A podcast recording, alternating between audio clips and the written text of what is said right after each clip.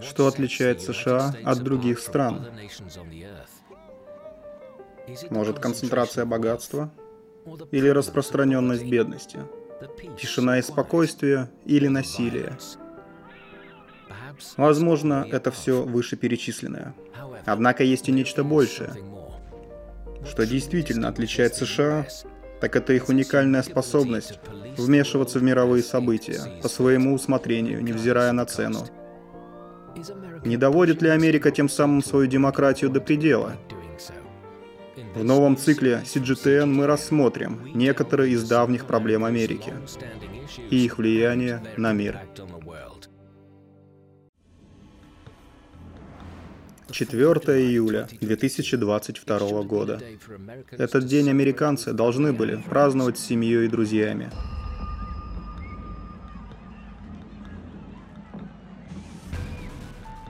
Вместо этого он был омрачен массовой стрельбой, в результате которой все население США получило физические и психологические травмы, говорит Камала Харрис, вице-президент США. Это не должно было произойти. Мы говорим о том, что это бессмысленно. Это действительно бессмысленно, абсолютно бессмысленно. В тот день 21-летний Роберт Крима открыл огонь на параде в честь Дня независимости в Хайленд-парке в пригороде Чикаго, в результате чего погибли 7 человек говорит Майкл, двоюродный брат одной из жертв.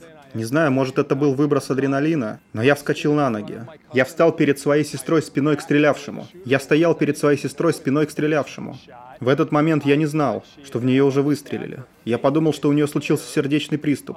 Или она упала в обморок от страха. В этот момент скочила моя дочь, мы оба стали проверять пульс. Пульса не было. Согласно архиву насилия, с применением огнестрельного оружия, в тот же день, 4 июля 2022 года, стрельба была зарегистрирована почти во всех штатах Америки. По меньшей мере 220 человек были убиты, и еще 570 ранены, говорит Джо Байден, президент США. Последнее время появились основания думать, что наша страна движется назад, что свобода сокращается, что права, которые мы считали защищенными, больше не защищены.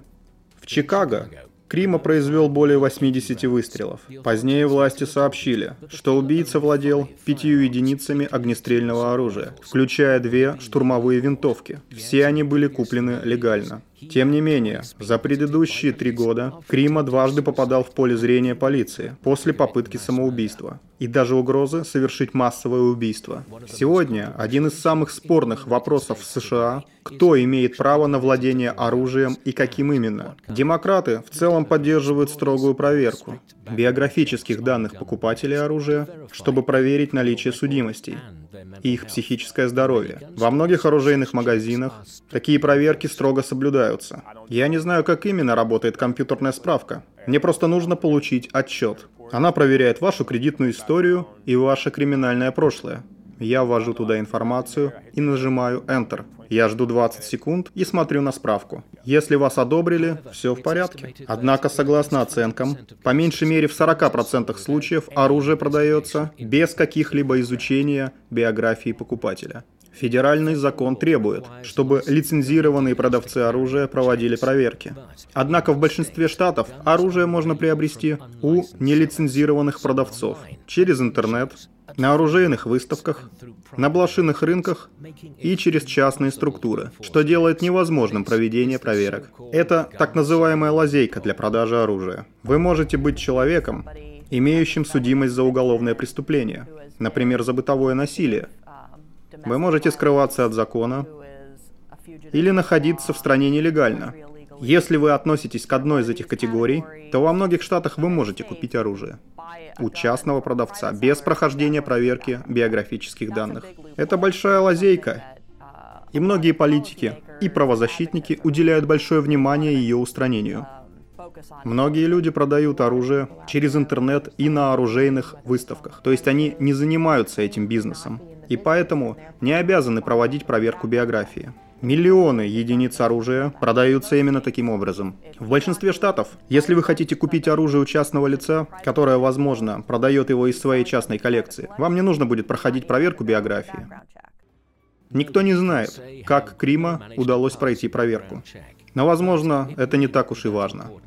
Важен тот факт, что в США на руках граждан находится больше огнестрельного оружия, чем в любой другой стране. И если вы действительно хотите его приобрести, вы всегда можете это сделать. За последние 20 лет количество производимого в США оружия утроилось. Сегодня в нашей стране больше оружия, чем людей. Каждый год в результате насилия с применением огнестрельного оружия в США погибают десятки тысяч человек. Только в 2022 году эта цифра составила 40 тысяч человек. Еще почти 40 тысяч человек были ранены. Однако, несмотря на растущее число смертей и травм, консенсус по эффективным законам об оружии по-прежнему не достигнут, и страна как никогда разделена по этому вопросу. Мы самая вооруженная страна в мировой истории и при этом одна из наименее безопасных стран. Так что пока американцы не решат, что они хотят отказаться от оружия и самой возможности его приобретения, эту проблему решить не удастся. Большинство стран не испытывают особых затруднений, разрешая или запрещая частное владение оружием. Тем не менее, для американского оружейного лобби право на ношение оружия является неоспоримым. Возглавляемые Национальной стрелковой ассоциацией, многочисленные организации по защите прав на оружие пользуются широкой общественной поддержкой. Это не вопрос оружия, это вопрос свободы. Дэвид Кин, бывший глава Национальной стрелковой ассоциации, НСА, самой влиятельной организации организации по защите прав на оружие в США. Ее представители утверждают, что право на ношение оружия закреплено во второй поправке Конституции США. Наша миссия заключается в защите второй поправки и права американцев на хранение, и ношение оружия, которые гарантированы второй поправкой к Конституции. Вторая поправка, принятая в 1791 году, является конституционной гарантией права американцев на хранение и ношение оружия. Это принцип, на котором основана Национальная стрелковая ассоциация. И он наглядно демонстрируется у входа в Национальный музей огнестрельного оружия. Полный текст второй поправки звучит так. Поскольку хорошо организованное ополчение необходимо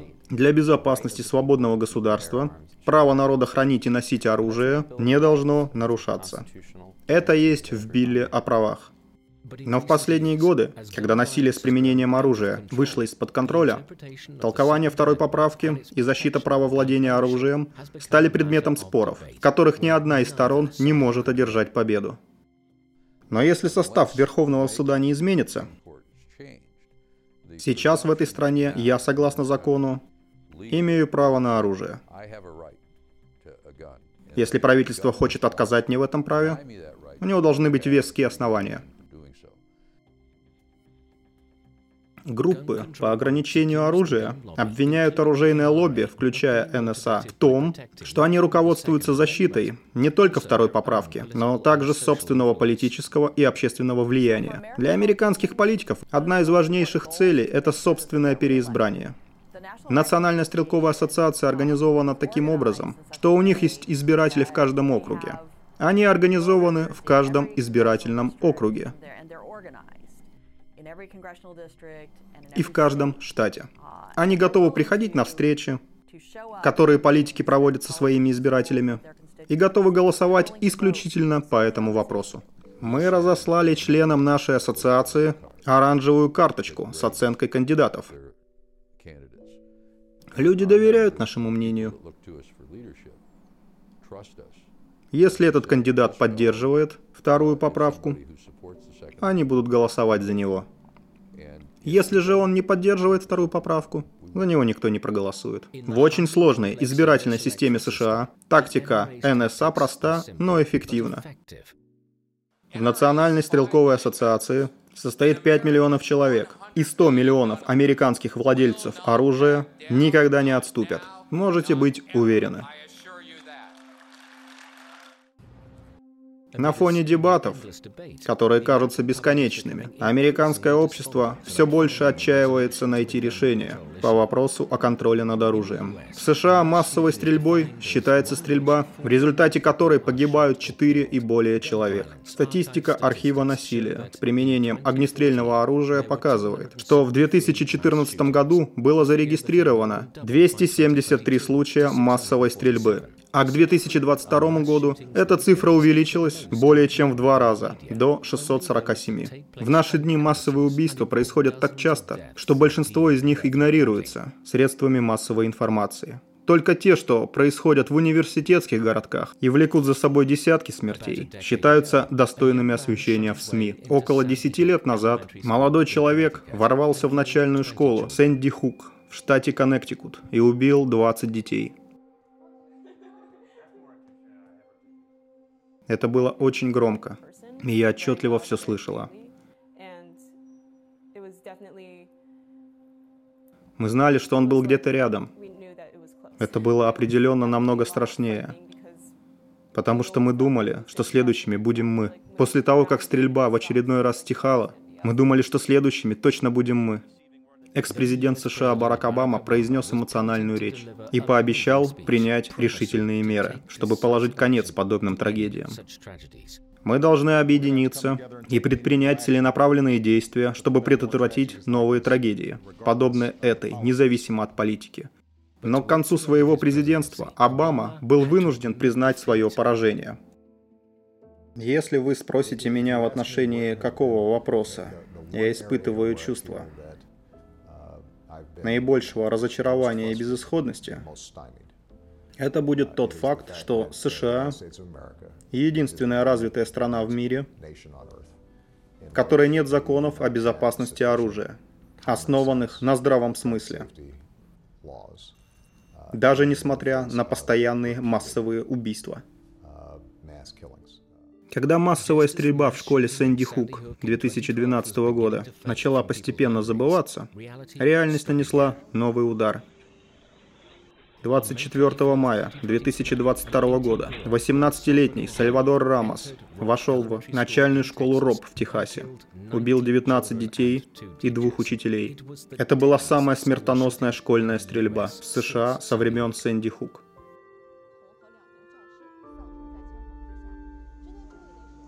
Я забирал его после школы в 4 дня из дома бабушки. Но начиная с того дня, Забирать было уже некого.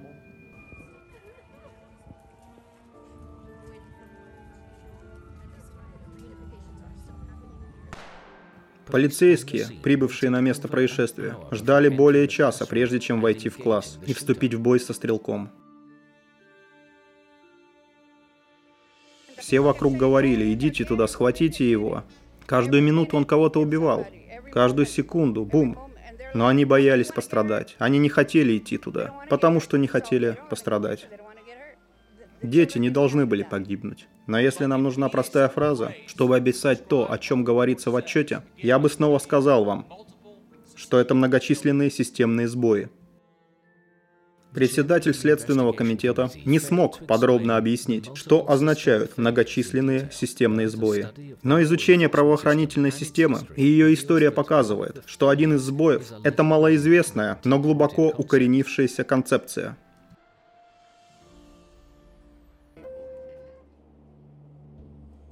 Меня зовут Джозеф Лазита. Я работаю помощником казначея в кассе Дэвид Геффенхолла в Линкольн-центре.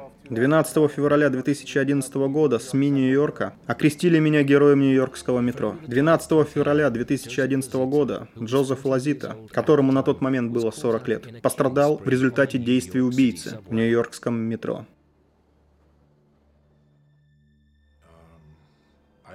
Я чуть не погиб в тот день.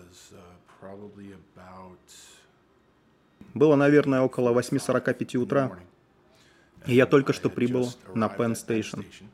Я сел в первый вагон сразу за кабиной машиниста. В вагон зашли два офицера полиции. Обычно, когда полицейские едут в метро, они остаются в одном вагоне и стоят у дверей. Но на этот раз они вошли в кабину машиниста, что показалось мне странным, но я не придал этому значения. Когда поезд поехал, слева от меня появился мужчина. Он подошел к двери в кабину машиниста, начал стучать и говорить, чтобы его впустили. По другую сторону двери стоял офицер Терренс Хауэлл, который спросил, кто вы такой? К тому времени, когда он встретил Лазита, за Гельманом уже охотилась полиция, подозревая его в четырех убийствах.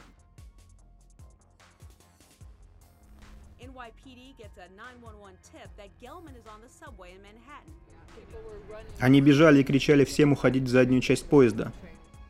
Терренс Хауэлл спросил, кто вы? Мужчина ответил, что он из полиции. Тогда Терренс Хауэлл сказал, вы не из полиции, не впускайте его и не открывайте дверь.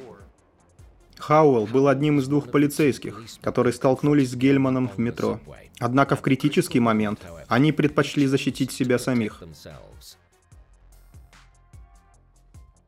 Терренс Хауэлл прекрасно знал, что разговаривает с Максимом Гельманом, человеком, которого он должен был арестовать. Он ничего не сделал, не вышел, ничего не предпринял.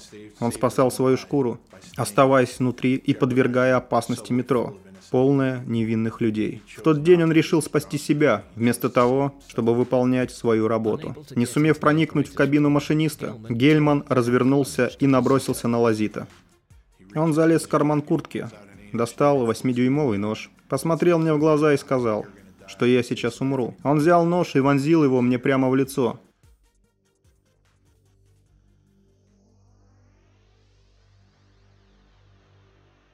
Он занес руку, чтобы ударить меня снова, и я бросился на него. Но пока я пытался его схватить, он снова ударил меня ножом в голову. Я только слышал его, когда он попытался ударить меня ножом в третий раз, мне удалось схватить его запястье. Я ударил по нему, и нож выскочил. Как только Гельман лишился своего ножа, полицейские решили действовать. И тогда, только тогда, и не ранее, из кабины машиниста вышли полицейские. Они похлопали меня по плечу и сказали, «Можешь вставать, мы его поймали». Лазита выжил. Разгневанный бездействием двух полицейских, находившихся на месте происшествия, он подал иск о халатности против полиции Нью-Йорка, который ни к чему не привел. Дело даже не дошло до суда, потому что в целом они не обязаны защищать отдельных людей. Они обязаны защищать, насколько я понимаю, группу людей в целом, или в данном случае полиция Нью-Йорка обязана была защищать город в целом, а не отдельных лиц. Лазита помешала дойти до суда. Доктрина общественного долга. По сути, в ней говорится, что вы не можете подать иск против правоохранительных органов, если они не смогли предотвратить преступление против вас. В двух словах это означает, что государственные служащие несут ответственность перед обществом, но не перед отдельным человеком. Согласно доктрине общественного долга, полиция отвечает только за безопасность общества в целом, но не за безопасность отдельного человека, если не установлены так называемые особые отношения, что представляют собой особые отношения в законе не прописано. Насколько я понимаю, это бессмысленное и бесполезное исключение. Каждый в Америке, да и, наверное, во всем мире уверен, что полиция существует для того, чтобы помогать вам, обеспечивать безопасность, защищать и служить вам. Это действительно так, но только в том случае, если они сами на это готовы, а не каждый раз, когда им поступает вызов. Это может объяснить, почему полицейские, которые ждали более часа, прежде чем вступить в противостояние со стрелком в начальной школе РОК, не понесли никакого юридического наказания. Это также может быть причиной того, почему Лазита и миллионы других американцев предпочитают владеть оружием. Я больше не воспринимаю присутствие правоохранительных органов как что-то, что заставит меня чувствовать себя в большей безопасности. Нас всегда учили, что если вы попали в беду, если у вас экстренная ситуация, вы звоните в пожарную службу или в полицию. Но что делать, если номер 911 не отвечает. Согласно исследованию, проведенному в 2021 году Чикагским университетом, 46% американских семей владеют как минимум одной единицей огнестрельного оружия. Это значит, что 80 миллионов американцев сделали выбор в пользу владения оружием. Все они решили, что система, которая должна их защищать, на самом деле не работает. Возможно, я не объективен, но на мой взгляд, наша система правосудия — это просто издевательство.